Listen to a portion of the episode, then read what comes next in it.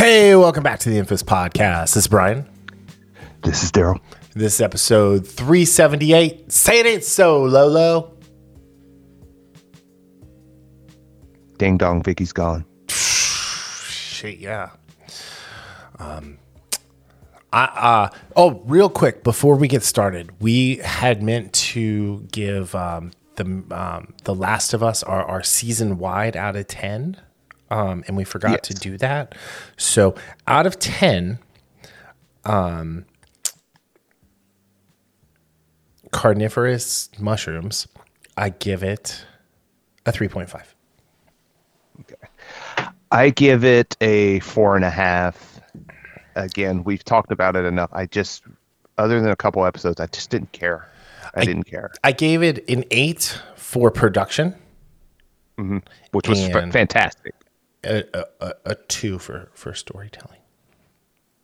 And again, if we if we were vo- voting just on Pedro, he he also was the Yes, um, I, kept it a, a lot of it afloat. I, I will say, a very good um, job. as critical as I am of Mr. Pascal, who may or may not be a Mr. Pascal, I don't know. Um, he did a very good job, Yes, he did. and, and he's actually doing a good job on the Mandalorian. Yes, And, and evidently you liked him in uh, go watch the Massive Talent movie. the massive talent because I- I one that. you'll totally understand the meme better Yeah, and and two that's like daryl is like nick cage making that face at me most of the time while i'm making the whole world down face so just heads up i mean am i wrong oh, that's funny. So, all right, uh, real quick before we get started, this is not a sponsored, paid anything, but Daryl, this last week we went shooting. Um, not you and I, but me and me and another friend. We went shooting at this place called. It's in Cincinnati, in um, northern Cincinnati, called Premier Training Center. And everyone, if you live in the area and you like to shoot, you should go there because one, the range is awesome. They have two range officers at all time, which is great. Um, and then three, they have a speakeasy. So when you're done shooting, um, you can go have a drink, and they make they have really good drinks. Um, but they scan your license when you go in to shoot, and then they scan your license when you go into the bar, which makes you not allowed to go back and shoot.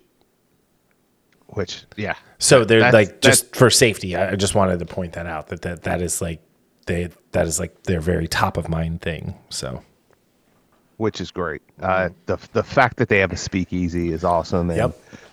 taking those extra precautions. they also have a Brazilian jiu jitsu and Muay Thai dojos there. So Damn, yeah, that place is They're gonna have pickleball. They have two five acre uh, ponds that you can fish in. Yeah, they've got a little mini arcade. So Jeez, yeah, do they have a gaming preserve? that would be great. Go hunt me a lion. Just just no zebras. They might bite off your arm. Mm. Well, did you see that As- one, the video of the camel that the guy punched and then the camel killed him? No. He grabbed him. The camel grabs the dude by the arm and like shakes him up and down, and and then the guy gets away for a second, and then the camel gets back after him and just is like, "Yeah, no, you're dead."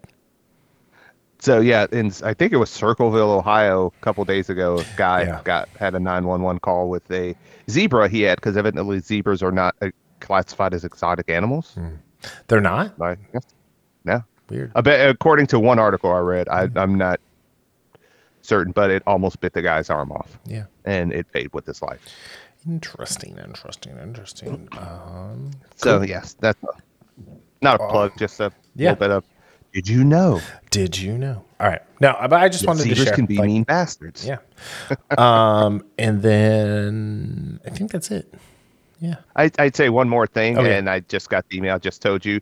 So uh, for those that we've talked about, you know, Eric July and his Rippaverse comics, and you know, it's been a while, uh, quite a while since uh, the first uh, issue of Isom had, has came out. But we just got an email, and if you go to the site rippaverse.com, there is a countdown: one day, 23 hours, and 11 minutes. So some type of announcement's going to happen uh, very soon. Uh, which is very, very, very exciting news because again, we've talked about how much we did like Isom, but also mm-hmm. need to get the ball rolling on more stuff. Right. So this is right up to where he needs to be, and hopefully after you know, I know that Ice was sometime last year. Hopefully, what we get this year is more than just one book.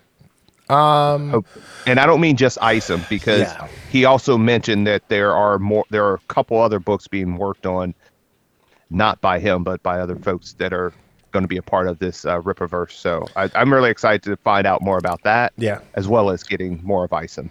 Yeah, and I guess the last thing is uh, Ethan Van Sciver announced the next um, book for Bat- uh, Battletoad, Cybertoad is uh, going to launch. The campaign's going to launch on July 4th. He announced that on uh, Timcast IRL last night.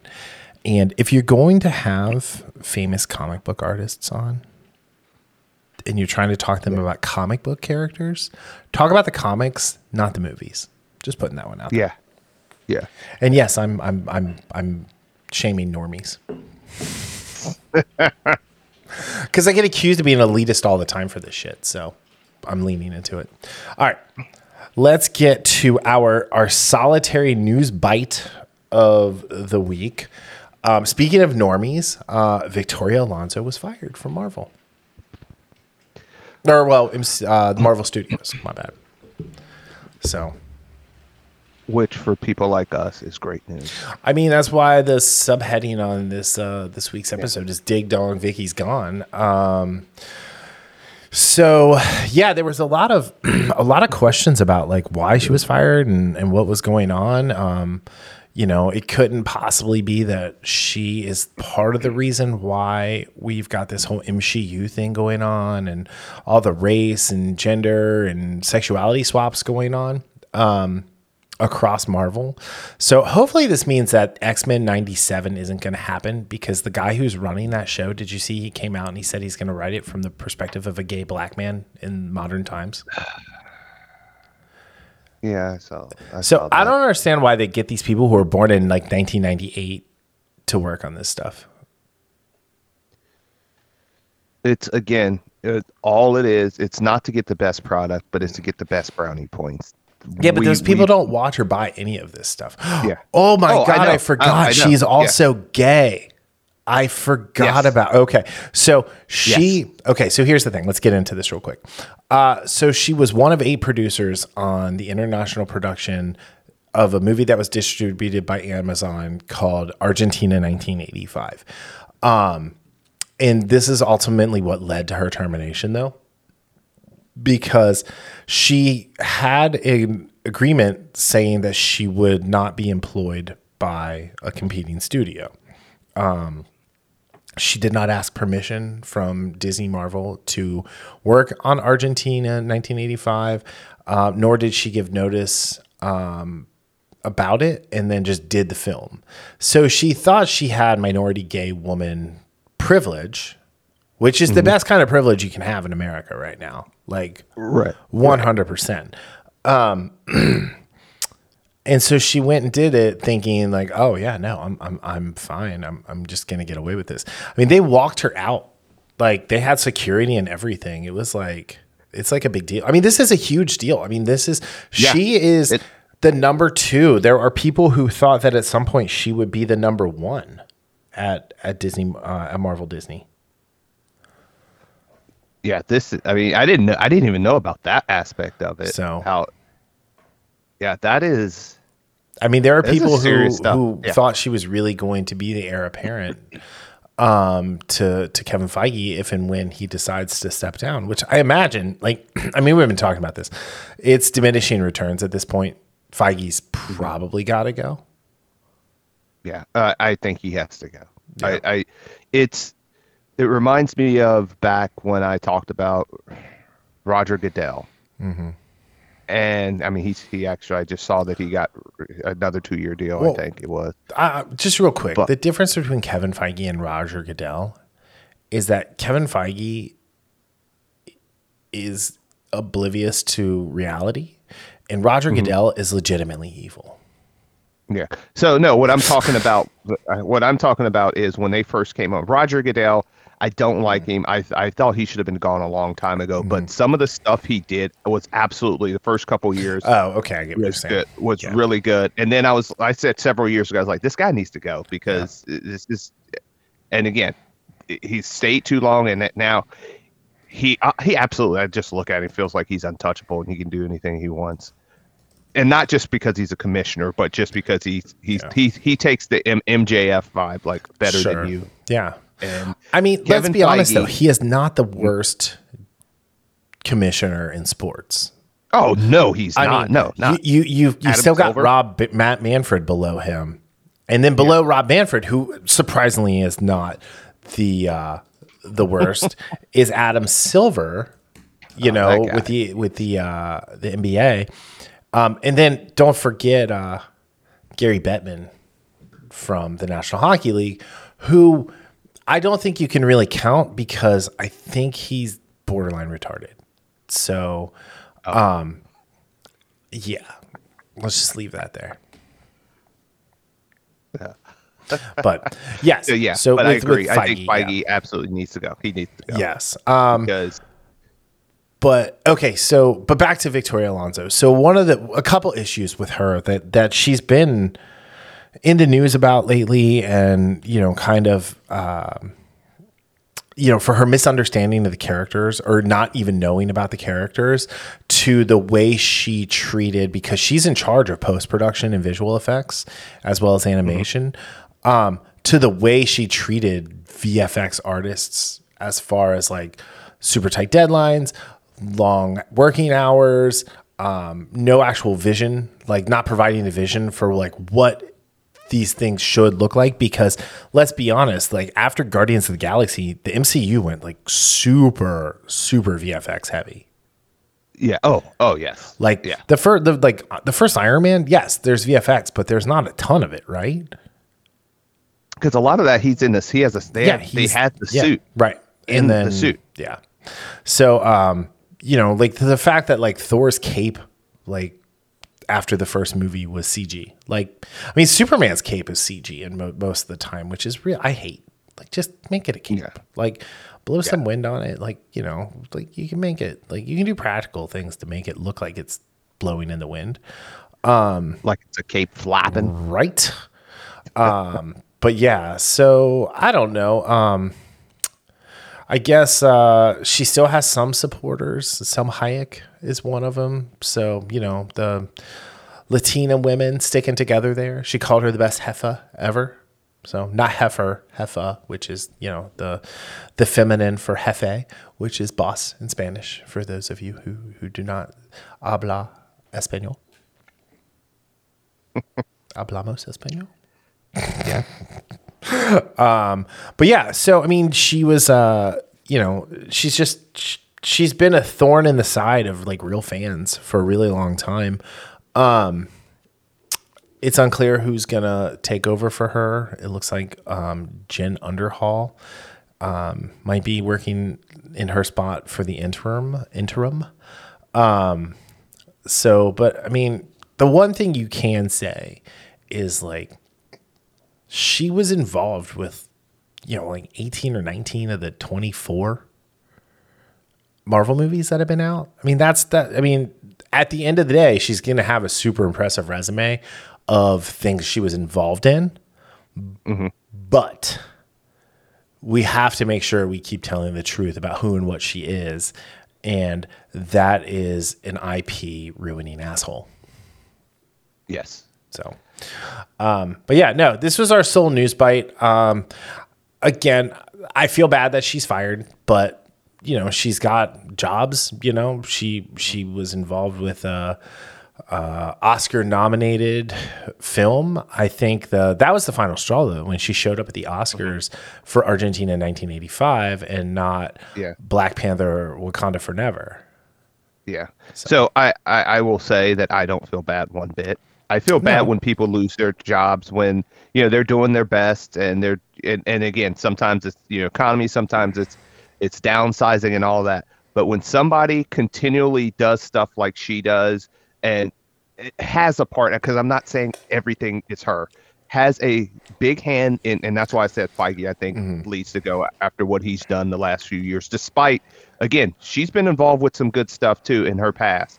I'm talking about the last few years. Her and Feige have almost ruined the MCU and what they what was created by their terrible decisions and just ba- basically virtue signaling. So I have I have again I'm happy she's gone because for the sense of hopefully, which I still think because Feige's still there, I don't know how much is going to change, to be honest. But it's a start. Right. If if we want to get good movies, and again, I'm just talking about the Marvel movies, good comic book movies from Marvel, this is a start. Mm-hmm. It's still a long way to go. Yeah. And I'm going to disagree for a second. I think she was doing her best her best to ruin Marvel. There you go.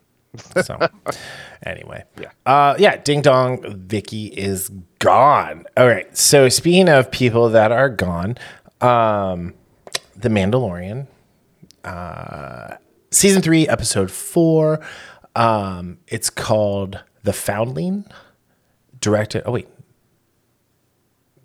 Sorry. Hold on. I have a misprint here. Uh, this was oh no, yeah, this was directed by Carl Weathers, um, who is two for two with his directing for the uh, the Mandalorian. It was directed or written by Dave Filoni and Jon Favreau, um, and I uh, I gave this one out of uh, How Are You Going to Train Your Dragons? I gave this a four out of five. Uh. oh, they only get funnier. They only get funnier. Yeah. So anyway, yeah, I haven't even looked. I haven't looked. Yeah. So I gave this one uh, three and a half out of five. Okay. Uh, it was. I had. All, I did have fun with it. Um. Uh, yeah. I. So you know what I really liked about this is um, we got like some character development for like characters that I didn't know I, I really cared about development for um, mm-hmm. like Paz Vizsla, for example. And yeah. the not Din Djarin that we saw in the first episode that was not a flashback of the kid getting the helmet is his son. Mm-hmm. Yeah. So here's my question though. Do they take the helmets off to have sex? Well, no, they just they just they just go doggy style. Well, I mean, because like, do you remember that show Nip Tuck? Yeah, with um, the guy that played Doctor Doom in the uh, the first Fantastic Four movie, Julian something. Yeah, Julian. What's his name? Um, so on Nip Tuck, there was a story arc where he was definitely going through a slump buster phase with this girl who was not super attractive, and she was like kind of a feminist, and he made her put a bag on her head, and it's like that is like the most humiliating thing. Like, if you're gonna do that, like, why bother, right? So it's yeah, like, yeah. is this humiliating or would it be more humiliating for them to take the helmets off and see each other's O faces? I think they keep the helmets on. or just or have the helmets off but in pitch blackness. right. So but okay, so if they're never mind. Wait, this is going down. We're going down a rabbit. A rabbit hole path. Of... Anyway, uh, so the the Foundlings are are doing some training, um, and Din is like, Grogu's got next. You little bitches aren't even ready. I love that. He's like, dude, it's okay. Just yeah. do what you do. He's like, you do you.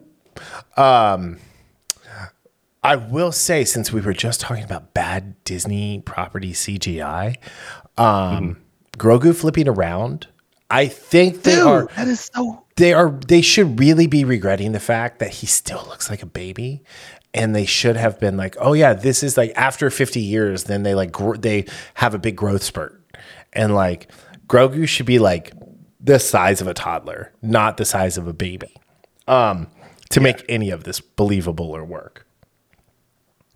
The, it's almost as if it, in parts with the flipping thing, it's a, it's harkening back to a a more uh, a gentler and uh, time with special effects, Mm-hmm. Yeah. like the campiness of it, because it looks so bad. but it looks- could have. Funny here's the thing, though: is it could have looked. It, it could have been practical, and it could have worked better, but it wasn't practical. It was CG, and it didn't work.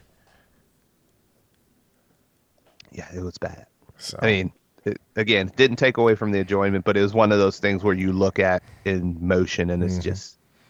You, you mean you couldn't do, have done better than this? Right. Apparently, no. Um, but Grogu does his thing. He wins. He gets a little Mudhorn sigil medallion that is literally as big as his body. Um, again, the reason they should have like aged him up a little bit and really shown that like time has, you know, progressed. Maybe Yeah. let him talk. Yeah. Like, you know, have him talk normal so people could be, really be like, dude, Yoda was an asshole just fucking with people. Um, so, um, but while the armorer is going through and uh, making making his uh, his new uh, Flava Flav style clock with the mudhorn on it, um, he has flashbacks to Order sixty six, and um, I, I really liked this because we got a really deep cut for a Star Wars character, uh, Kelleran Beq, um, who is from the Jedi Temple game or TV show, sorry, kids show. Um, and it was played by Ahmed Best. Yeah. Um, Which the second I saw that his face, I'm thinking, okay, where do I know this guy from? I, I knew it, I but and then I didn't realize until after. And yeah, and was. for for all the people who are bashing like him, like because there there was a whole thing on like Twitter about like his lightsaber skills. It's like, um, one, he looked really fucking good, dual wielding What- a green and blue blade, and and Yeah. two, the the the the question is not like why did he have aim like an empire level stormtrooper at like shooting blaster bolts back to you know he was like flying a busted speeder bike trying to protect Grogu like you know there, there's not you know I thought it was great I like the fact that he got away um, with the Nabooian uh, little um, skiff there. And, you know, like hopefully we see more flashbacks with him because I thought it was a pretty interesting character. And I really liked watching him get Grogu out of Coruscant. I thought that was that was a much needed thing. And I will reiterate another reason why Grogu should be older. Yes. And older looking. first- older looking. I Yes, mean, older looking. Yes. Yeah. Yeah. Yeah, I, re- I really I did like the flashback at first. When it first when it started, I I'll admit I wasn't sure how it was going to how much mm-hmm. I was going to enjoy it. I thought it was just going to be another a nice little 30 second or 40 second thing, but no, this was its own little story it, within the story, but it was done very, you know, concise. So unlike gave last a lot of good where- action. yeah, Yes. Where the detour last week was just boring and predictable and like has nothing to do moving forward, really, in my opinion. Um, Mm-hmm. Like this was this is tied into Grogu's journey and watching. They did a good job cutting back to Grogu's face, the hammering, the sparks, all of that. Um, I thought that was really good yeah, I really like and it was it was a really it was a great B story, and then it was also a C story within there because it was about Grogu's new mentor, who is the the armorer. You know, it's not just it's not just Bo now, and it's not just um, Din, obviously. Um, Now, now the armorer has taken, you know, uh, a thought or a, a, a beat into into his life. yeah. Yeah, And I really like the armor's place in this episode, Mm-hmm. not just with Grogu, but with Bo Katan as well. I mean, she's my I favorite both- character on the show. Yeah, She's my I thought that was character, so, great. yeah. I, I I really loved her conversation and her with with uh, Bo Katan Yeah. when she gets what is it the uh, van, was it the vambrace? I think The pauldron. The pauldron, pauldron, not vambrace. It's for the ar- arm, but yeah, Yeah. the pauldron. So, um, yes, it was uh, it was really good. You know, especially when Bo's like, "I saw a mythosaur." Many of us see myth- mythosaurs that Yeah. come to us. It's like, no, bitch, I literally saw a mythosaur. Uh huh. Sure, you did. Uh, She had she had that Star Wars. The armor used that Star Wars mentor type you know vagueness. It's like yeah, we all see this. Yeah. this all this all happens. My, uh, where you just it, there it's not specific. It's just there's a vague a brush of vagueness they use. My, my, my favorite part of that was when she asked and the, the armor did the, the golden retriever golden doodle little head tilt. like when when you know when you play something for a dog and all of a sudden it starts paying attention and it tilts its head. Like she did that. Yeah. She's like, "Oh, mythosaur." And then um I liked um I liked how Bo was like, "Well, on my pauldron instead of a night owl, can I get the mythosaur because I'm obviously going back and I'm obviously going to tame that motherfucker." So that was good. The A story though was really great. Like learning that Paz Vizsla has a kid, um, and that that kid is obviously like s- squirted in some sort of angry creature pheromones because the uh, the giant alligator tried to eat it before, and now the dragon Yeah. kidnapped it and like was warming it up, I guess, in its mouth to to let it battle the baby dragons. Um, they're actually called Shriek-hawks, by the way, but I'm calling them dragons. Um, to battle the baby dragons in the nest. and did you notice there was like a random helmet in there? I did like that Yes. pink, like That reddish pinkish helmet. I was like, hmm. Yeah. How many of these? How many of these younglings have they given up? I know. Yeah, it's like, dude, but have a lookout or something. um, I liked that, like when they were chasing the dragon initially, like the um, the heavy gunner, um, the heavy Mando and and Mando, like the heavy Mando ran out of fuel on his jetpack, Yeah. and then you know Bo went flying by and in uh, in the gauntlet to. Uh, to track it and then they put a plan together and she's like oh yeah when i was just a kid i i scaled you know mountains half that size and then she took her helmet off while they were all asleep Well, she was the one because she was a party leader. Mm-hmm. She she was the one to be able to sit by the fire. right but she also took her helmet off so i hope nobody kind of like was half asleep and like saw that so um i did like that um paz's kid is called ragnar Ragnar, Vizsla. yeah. That's kind of a cool name, Ragnar Vizsla. Um, hopefully, he does not go out by falling in a pit of snakes. Yes. So, I Um, yeah. but I do look forward to seeing him taking Saxon land to farm. Yeah, I, I really did like a lot of this. Uh, I- it was, and this- again, yeah. it shows how when you're just go straight forward, Mm-hmm. you don't try to, you know, the whole what what is it? The whole subvert expectations Yeah. and all that shiza. It's just give us a good story. Yeah. Get, you know, get point A to point B. And again, Mandalorian is usually like that. That's why one of the things I've liked about it for the most part. You know, Mm-hmm. sometimes it veers off like last week Yeah. but like you said, there's that A storyline that was strong, the flashback B, Mm-hmm. and then getting more involved, having the armor have basically be mentor to two individuals, Yeah. in, or that mentor relationship or that mentor speech, Mm-hmm. I, I would call it, was very entertaining because you know I, I just really like her character and just the just the nature of the armor. Yep. I do agree. So, um, oh yeah, I gave it a four out of five. I don't know if I said that. Yes, So anyway, all right. Um, so yeah, that was really good. I for me, this is this is uh, one of my favorite episodes. This is my favorite episode of the season so far. oh yes, one hundred percent. Okay, so let's move on to the next one, which is Ted Lasso, season three, episode two. Right? Yeah, we're on episode two. Um, This one is called in parentheticals. I don't want to. I don't want to go to. And then Chelsea, directed by MJ Delaney, who directed last week's episode, written by Sasha Garon. Um, and uh, so Trent Trent um, Trent Crimm, words are hard. Formerly of the Independent. Formerly of the Independent, now independent. Trent Crimm uh, wants to write a book, and Ted Lot walks in and like he's like, "Hey," and he's like, "Yeah, he wants to write a book," and they're like, "No, no, no, no, no, no," and he's like, "Let's do it." It's like, fucking Ted. Oh my god, what are you doing? Um, and uh, it was really funny because like Roy, when when he gets down there, like he's like, "Oi, any of you talk to this prick, and I'll headbutt you. So I uh, did you write? Did you see Jamie's reaction to that? Mm-hmm.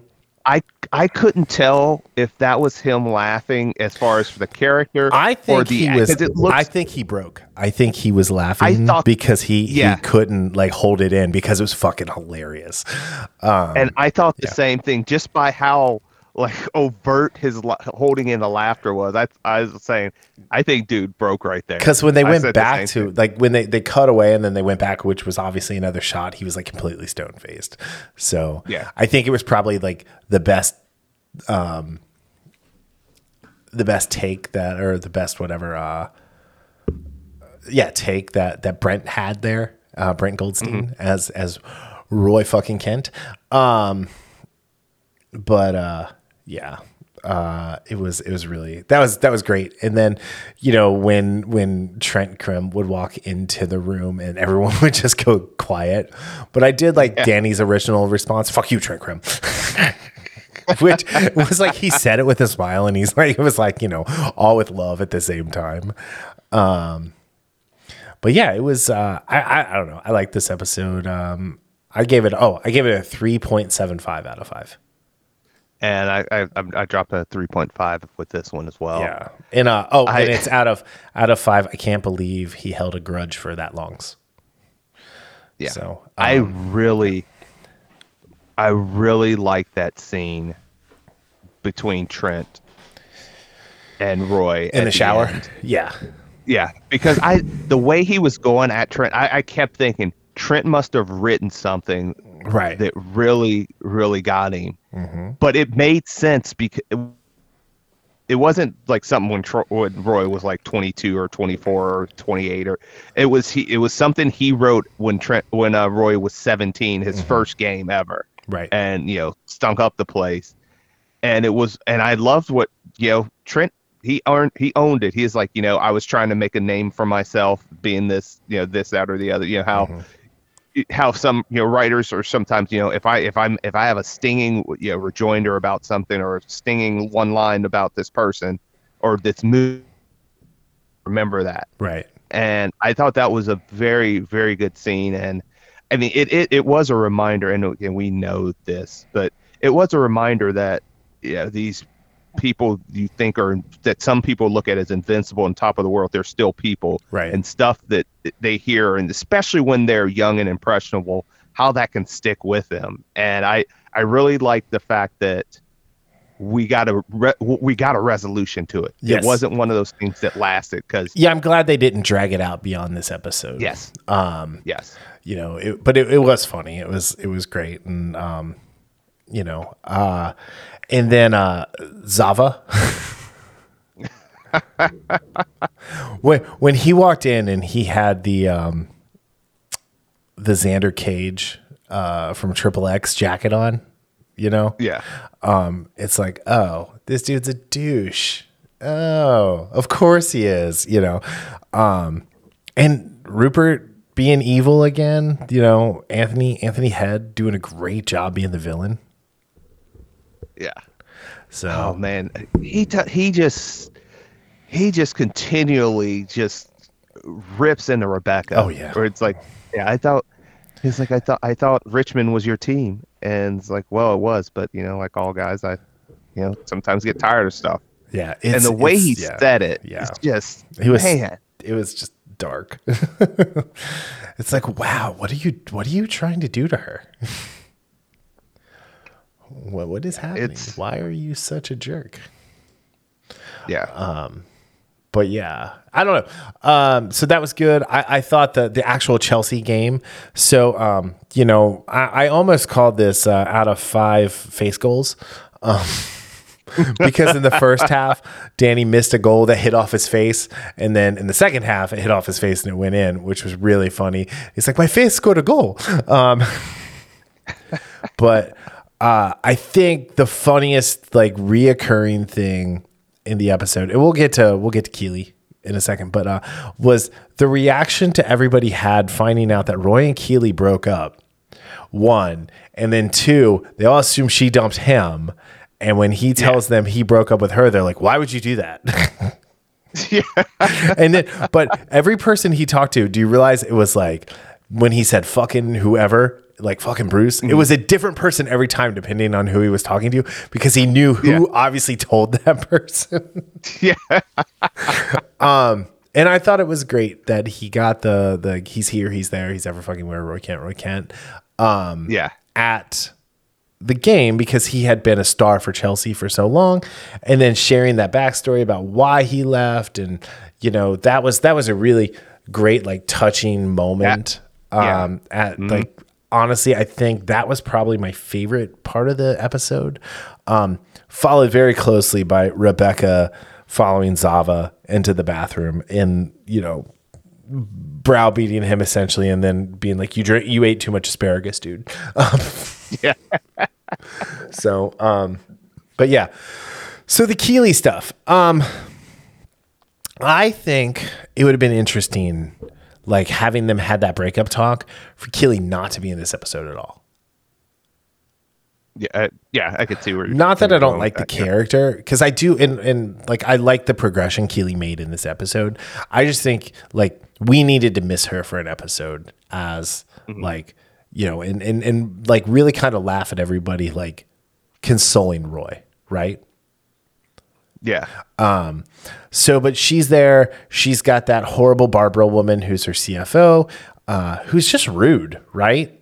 Um, and so then she goes and her friend helps the the commercial um, director make the club look like it's more full so that they don't have to hire any more extras and stay under time because Barbara was very clear to Keeley, don't go overtime.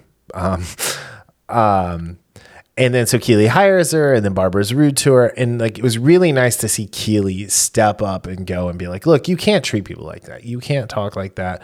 Like somebody gave you a chance, somebody's giving me a chance. Now we're gonna give her a chance. And I, I really yeah. like that. And like it, oh, sorry, good. No, I was gonna say again, going to that that could have dragged out for a couple episodes. Mm-hmm. And instead they you know, it starts at the beginning and you see the stuff going through the episode, and then you get a, a potential. Uh, looks like a potential resolution mm-hmm. because it, lo- looking at the woman's reaction, it seemed like she was receptive to the criticism that Keeley yeah. was giving her.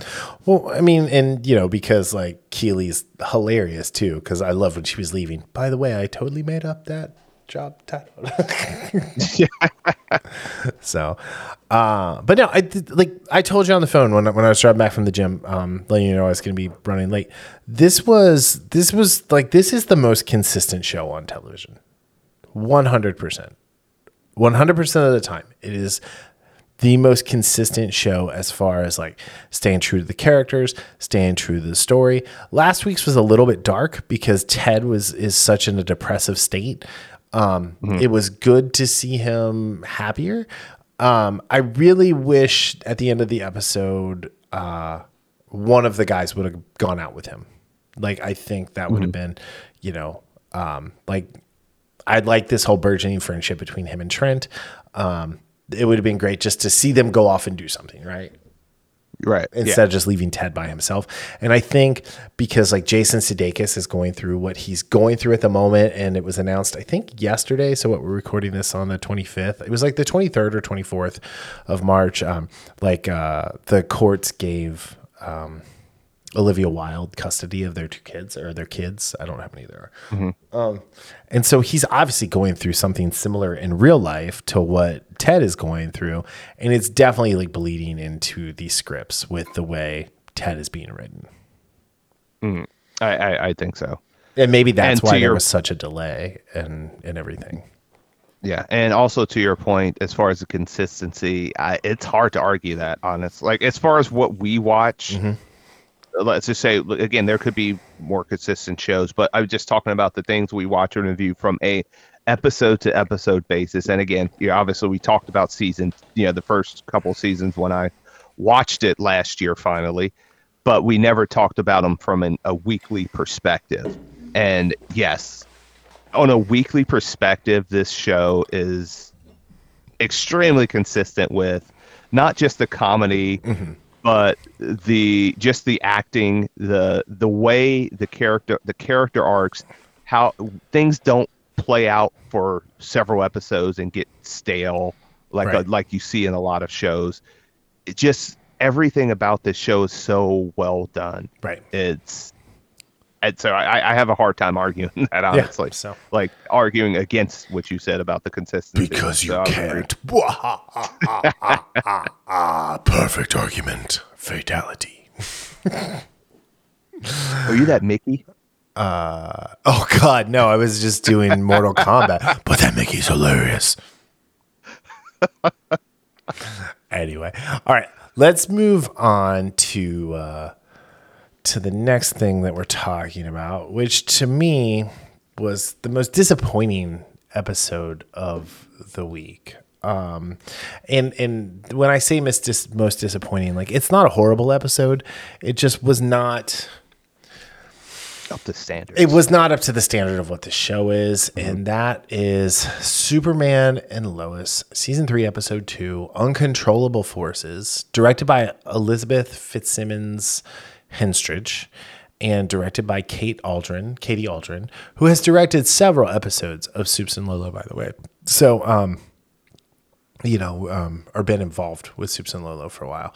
Um, and I think, uh, Oh wait, has she? No, she has not. Oh yeah, no, she has. She's been involved since the first season.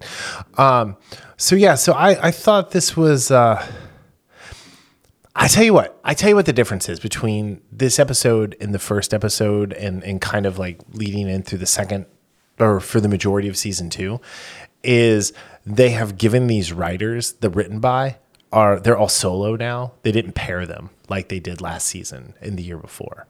Um, and I, I, I think that I feel like yeah, because I thought like because Sarah was written written really uneven um, this time around. Um, I don't feel like Lois would ever have hidden the cancer thing from Clark. I think she would have gone to him immediately and and been like, "How are we gonna fight? We're gonna fight this. How are we gonna fight this?"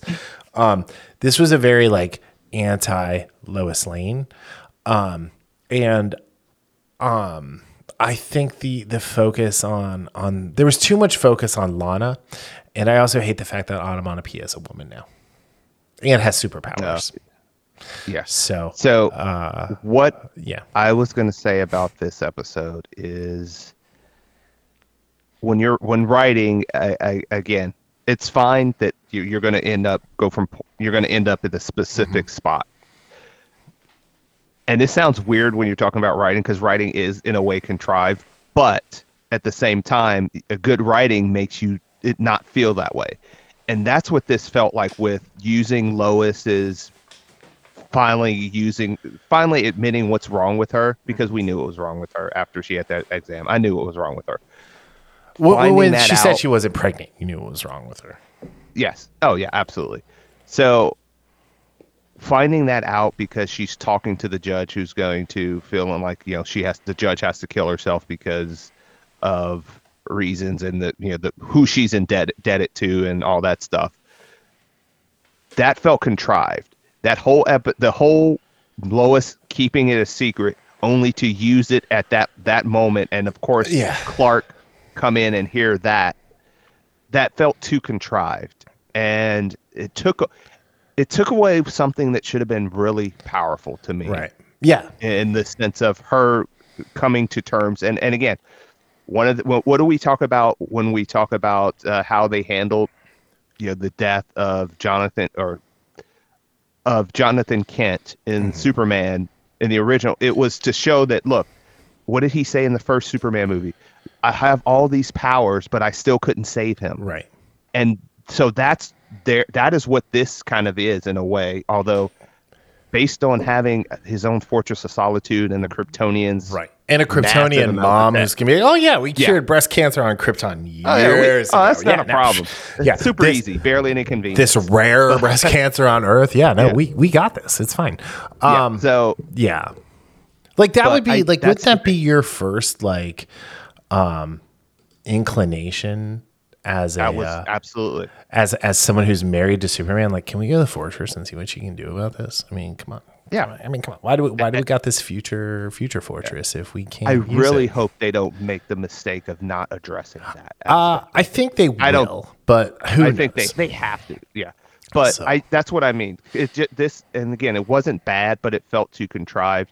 Also, uh, seeing the conversation between Clark and um, I was going to say Tyrese, but uh, Cutty, uh, yeah. What, what is his name? What is this the character's name? Uh, Bruno Mannheim, ugly Man- Mannheim, but because it's Yes. played by Chad Coleman, I don't think they'll call him ugly because people are like, "Why are you being so racist, calling the black guy ugly?" Yeah. So that that conversation about Clark just forgetting about basically Right. forgetting about people in you know the uh, inner city. That that's what the that's basically what he was saying, and he just you know saves people or he just goes off to another fire. Which again, he is the protector of the world. But Right. while I, I could I can see sort because I thought Chad Coleman did a great job. I'm just talking about the material that he was given. I thought his emotional impact on that scene or his emotional emotional delivery was solid. Yeah. It's just again what he was saying, while maybe true for him, it just felt again felt a little too contrived. Yeah, it's it's the whole like, well, you didn't you like, you know, it's the whole argument like Superman is not an on the ground hero. And when you try to Right. make him like Spider-Man where you're stopping like local crime and stuff like that, s- that Mm-hmm. that Superman does not work on that level. Um that's why that's why like you have Steel, right? Um Mm-hmm. and not not that Steel was going and like stopping all that or anything like that. But uh what I'm saying is that Superman is the big picture hero. Like he's the one who's stopping like the spaceships from crashing into things or meteors hitting Earth or like a massive crime wave, things like that. Um, Or natural disaster type. Stopping that stopping other metas that like nobody else can Yeah. stop, right? Yes, natural disaster, disasters, exactly. And and for a character that they're they're they're introducing to us who is so strategically sound in how he's going about being evil to the fact that he he's able to deny being the bad guy because it's like they've never proved that. They keep saying that, but there's no proof. Um which is really a good way to do this character because in in the comics and the cartoons he's kind of a one-note mustache twirling vi- villain. Um I- it's it's it's just like oh okay so now you, you you're literally playing the race card on on Yeah, Superman and- for for not stopping people from killing themselves in suicide slums. Yeah, and and that just again, like I said, I thought Chad Coleman did a his delivery was great. Yeah, the he's material yeah. though, just it just it rubbed me the wrong way, and then adding to that the contrived nature of lo- of finding finding out, I say in quotation marks, uh, Lois's secret. Mm-hmm. Right. when we find find it out, it just it lost some of the um, w- when we talk about it, it we, one of the things we always talk about with Lo, uh, Superman and Lois is how everything just feels so natural in in the sense of how how things progress. Right. And like I said, say it, say it again. This this one felt staged. Mm-hmm. It felt scripted and contrived. It did not feel um, genuine. Right. Correct. Yeah, I just like I said, like I, I think there were this there was a lot of just uneven performances um this time out and it's because of the script. It's because of what they were saying of how they were doing it.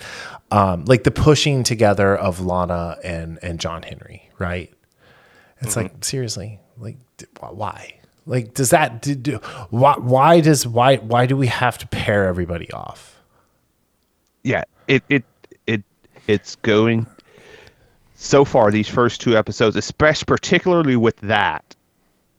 It, it, that's the direction so many dramas go through. Mm-hmm.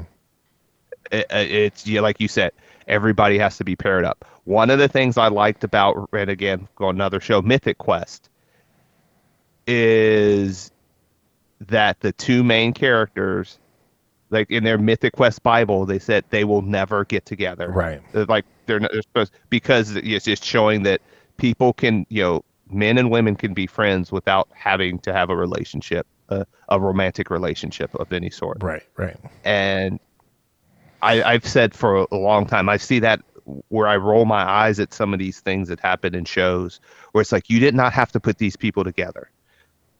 Just let them be associates, let them be Right. friends, let them be Right. whatever. It's fine to have Lana, you know, ha- and and John Henry, you know, have a, a relationship in the sense of you know bonding over you know kids and you know not having and uh, what whatever's going on. It doesn't have to make it, and and we know based on how how they look, in the sense of you know how they go back and forth that it, it looks like they're it looks like they're trying to turn it into something more than just a good friendship. And that's that's drama. So many dramas do that. And it's it's really irritating. Yeah, I agree. Um, yeah, I don't know. Like, and I thought the kids were were were not great this episode. Other than again Taylor Buck, who has quickly like become one of my more favorite characters on the show. Um, yeah you know, but I also think like like Sarah, like, well, you got to go chase boys, and Natalie's like, I'm working on this thing for the DoD, bitch. Like, you know, Yeah. I, I'm sorry, you're you're a musician, kinda, whatever you are. Like, you know, let me let me save the goddamn world. yeah my priorities are a little bit higher than yeah. yours Um, but I will say the guy that was um the boy who was like, "Oh, I saw you the one day had the Metropolis High and you disappeared, and then I went off and shot Creed three.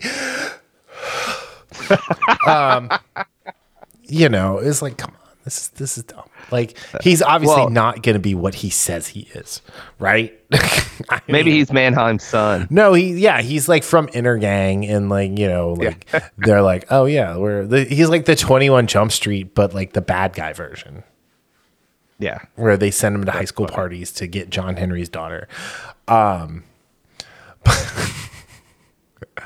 uh, yeah, um, but I, yeah, just I, I don't know. I just think Taylor Buck did a killer job. Um, she's doing a killer job with what she she's been given, right? Um, at, at the at the end of the day, you know, uh, we we need some more some more steel and whatever female steel is called female steel, Yeah. uh, lady steel. ironheart ironheart I heard you. she's much better yeah well i mean How dare you? let's put it this way if that was the, if she was the ironheart we got in uh wakanda forever Oh, i'm oh, thumbs up thumbs yeah, up yeah. Except for here, here's the problem with all of that, right? Mar- Marvel doesn't give a shit if it's good or not.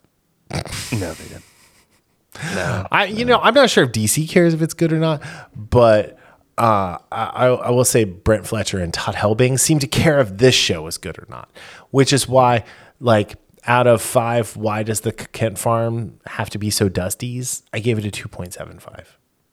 yeah i gave it a uh, i gave it a three I, there were some emotional notes that re- still hit with me very Yeah. solidly um clark i thought you know i thought he did a good job Yeah, I just But, hate I like hate when they said- make Superman the like, complete backseat in his own show. Yeah. you know. but like you said there just there was a lot of uh, there was unevenness about which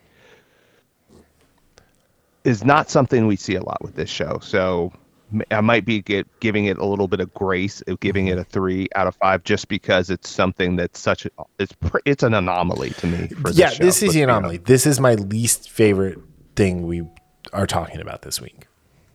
yes and it made me sad. Okay. All right. So, talking about jumping from the least favorite thing to the most favorite thing. Uh Picard season 3 episode 6, The Bounty, directed by Dan Liu, who directed last week's episode, written by Christopher um Monfetti. I think was how you would say that. Um, so out of five, Will Riker, uh, Will Riker, they won't Will Riker, they. what do you, what do you give this one? it's funny because I I was I was kind of hedging on that four to four and, and a half, and I mm. think it's right in the middle uh, because I think it's a little bit better for me than a four, but not quite that four point five. So four point two six. Oh, did you see what I put? Yeah, How very Yeah, 'cause I was price gonna give how a- very price is right of you, Darryl. Uh, I went 4.25. This is my favorite thing I've watched all week, and I've been rewatching The Expanse. Um, which is why Again? I didn't watch. Well, I mean, I'm still rewatching it. I'm just going slow. Oh, okay, But okay, which is why I didn't watch this until this morning.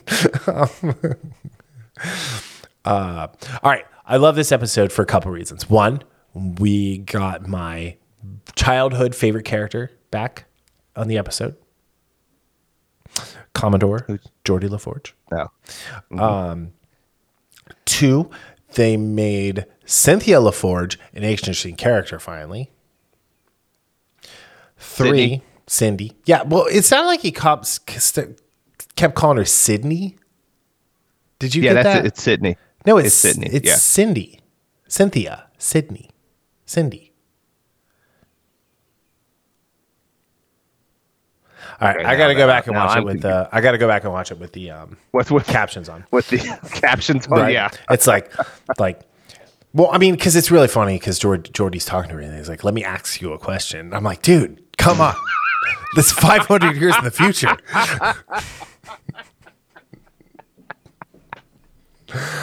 um, thank you. I, I really wish you were drinking something and you would have spit it all over your microphone there because that would have happened. Um, all right. Two, we get data back, but when Brent Spiner is turned on, when data, I'm just going to use data as the generic term for the character who he is right now, gets turned back on, and when he switches from data to lore, I Dude, almost that was a- stood up and cheered because the face he makes and the fact that he probably hasn't made the lore face since the episode where they shot lore into the crystal thing um, was great. Like, I love that. like I was like, member lore? I member. Yeah. Um, I and then he went to B4, and then he went to Soong, but not the good Soong, the evil Soong. And Yeah. then he, then the data personality took back over, and it's like I'm so excited to watch Lore come out at the most inopportune time, thinking he's a full powered android, and like trying to do something and not being able to do it. yeah. That's all I love want to see now. Yeah. Um, I liked um, I liked Jack Crusher's encyclopedia knowledge of the uh, the starships, except for Voyager for some reason. I knew you were gonna say It's that. like I knew. I mean, like it's like that's a pretty like I, I imagine that's a pretty prominent ship um, that's Mm-hmm. happening there. Um, and then um, what's that? Is that a Klingon bird of prey? Yes, there's three of them right there. yeah. But uh, I did like how that was like a great little video game, like ship picking mechanism. The way they had them there. Oh, that's Kirk's. Look at the clean lines. I loved it. It's just so it's so fantastic with the clean lines, crisp, crisp even. Chef's kiss. um, but uh, but yeah, and then um, stealing the uh Oh, the, uh, cloaking device. the And- cloaking device. Why are they stealing things from my toys? it's it, it ma- reminded me of Unkar Plutt from The Force Awakens, where all he I, I have to expect him to go, "That's mine." uh, but no, it was great. Um, and then you had Riker, um, you know, doing the Riker thing, being the hero, being Yeah, being the alpha male and- of, of the Enterprise crew. Yeah. And you got some good uh, Worf Riker Yeah. uh, oh stuff. yeah. Uh, The, so I mean- the Worf Riker stuff didn't really get good until they started writing Worf really good around the middle of season three on Next general Mm-hmm. And then when Worf fell in love with Deanna and Riker was like, I'm not having any of this. I, she is not going to date a Klingon. I don't care. Like, she can be friends with a Klingon. She can have dinner with a Klingon, but she is not going to date a Klingon. um, and then they had that like begrudging respect for each other after that, even though they were never friends ever again. So Mm-hmm. yeah, I, I just there was so much here, so much good stuff. Yeah. and so much of the, the nostalgia, but it was done in a way that you know, going one of the things I said how some of the stuff with Mm-hmm. uh, Lois felt contrived. That often is the case with a lot of stuff where especially modern storytelling, where they use your nostalgia to get you there, and it feels contrived, but Right. you know that parts of it still feel good because you're like, oh, I remember that, even though the way they inter- it, like integrated it sucked. But this, This is what one of those- This is what Picard should have been all along. I said that to one of my other friends. I was like, if Picard was like this from season one, I would have loved this show from the start. Absolutely. Because this, it's so well. It's not just a good. It's good. It's it's excellent writing. The acting is better because because I think out of the what I've seen from season one or, or season one and what I've seen from season two, I should say, in the Patrick Stewart is this is his best he's been acting in this series so far and so that a lot of has, that has to do with the writing and it, i i just i love the you know getting uh views of some of these older starships I, i'm really liking jack crusher's character Yeah. i i, I saw I, I and i i like the and again going back to not having stuff drag out the the confrontation and the issue that Geordi's had with Sydney, it finally it it getting resolved at the end of the story. Right. That's an again we're we're talking about how these things get resolved and not dragged out for two or three episodes like what you see in uh inferior dramas Right. because they they want to pad the runtime and stuff like that. But I thought that was great, and and then jo- Captain Shaw when he meets jo- Oh LaForge. yeah. When he, he, Talk about he, he's trying out. not to fangirl out, like you know. And, and I love Geordi. He's like, you know, if you know if this wasn't going on, I would geek out with you about the marvel that is this Titan class starship. But you know, we got stuff to do. Right. Uh, But I I just had so much fun with this episode. Uh, this, it was it was my favorite episode of Yeah. this season so far. I mean, Picard. that's that's why I went to four point two five. I mean, they, they there's still room to grow. Um, Yeah. I think Deanna is a changeling I think at the so end too. of the show because if it was her, she was a god Imzadi, and Yeah. you know, and instead she looked at him and you know she's like, when do we get to take a smoke break? Also, if if you're if you're that evil of a changeling, Yeah. wouldn't you also take the baby as well? Because I mean, talk about double. Right. Um, I mean, this is what Charlize Theron did in Fast Eight. She took the lady and the kid, and Dom didn't even know he had a kid. Like he would have like just fought Yeah. over the lady. Like, yeah. Anyway, so I, I I think she's I I think she's yeah. a changeling as well. Uh, yes, I agree. And I uh, am also going to say, like, this episode looked fantastic. Um, Yes. And also the member berries part of bringing Moriarty back, which was really fun, Dude. was a really fun episode of Next Gen. Um, yeah, I don't know. Yeah, I- um, I, think, you know, the I- only thing I might have changed is I might have put um, Sisko in charge of the ship graveyard. Just because like he's a sick bastard and he's gonna protect that stuff like it's nobody's business. Right? Benjamin I mean, Sisko. benjamin Sisko. And it'd be cool to see commodore Sisko. Um but yeah. I don't know. I really liked it. I'm, I'm curious if um how this is gonna go with data moving forward as well and Yeah, the fact I- that we found out what they stole in his Yes, Picard's that's the thing, yeah. body. Oh, here's my theory on this. Are you ready for it? I'm I'm ready. They're they're going in. They're gonna. They took his body so they could see if there's any Borg technology left that they can institute into the changelings to make a new kind of collective.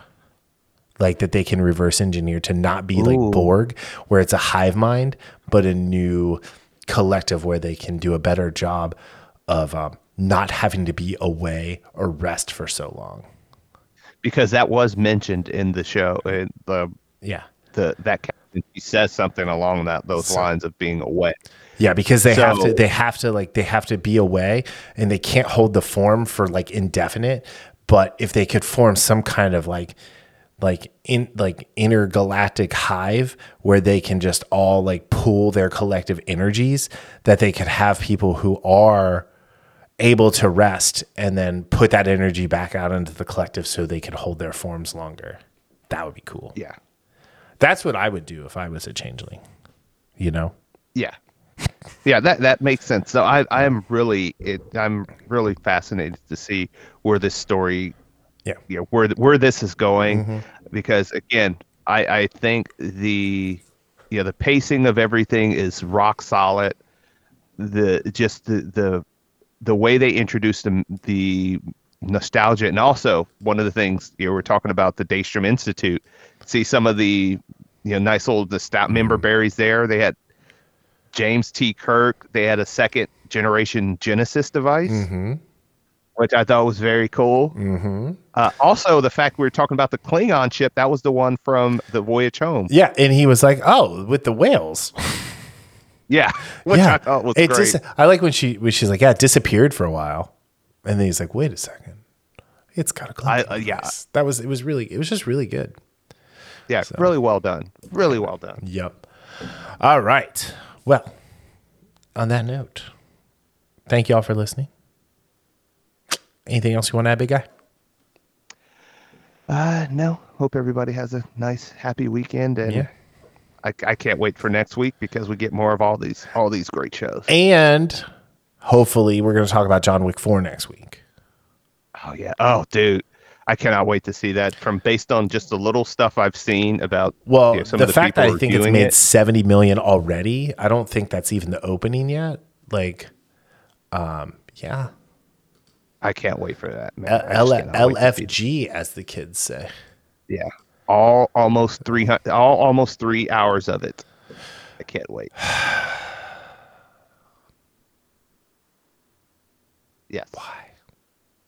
Why? Why? I know. I mean, I'm, you know, I'm going to come in and be like, it could have been an hour and 15 minutes shorter. Already, we know it. Yeah. What if I come in I'm like, you're right, it should have been longer? We could have gotten like 18 more minutes. we needed, we needed seven more minutes. anyway, uh, cause it's what, two hours, you said two hours 49, two hours 30 Yes. something. Two, 249. Let me, let me double check that. John Well, I yeah. Wick for runtime. It is. Wow, the first cut of the movie ran roughly four hour, or roughly four hours long. Jeez. So, um, three hours and it says, oh, th- the first cut had a runtime of three hours and forty five minutes. Um, all right, screw you. I'm going to the Wikipedia. I'll just be right there. um, here we go. Wikipedia, John Wick 4.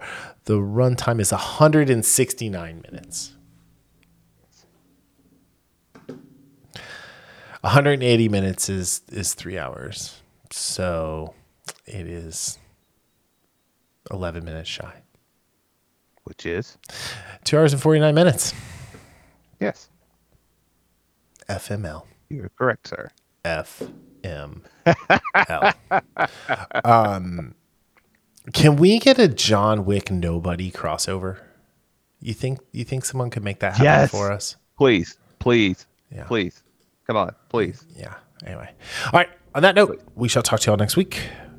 Later. See ya.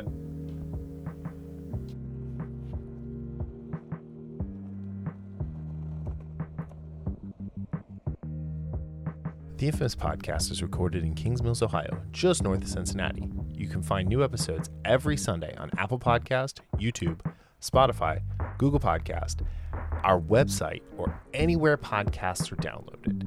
This show is hosted by Darryl Jasper and me, Brian Tudor. To find more information about the show, visit us at infamouspodcast.com and follow us on Facebook and Instagram at Infamous Podcast to keep up with the show.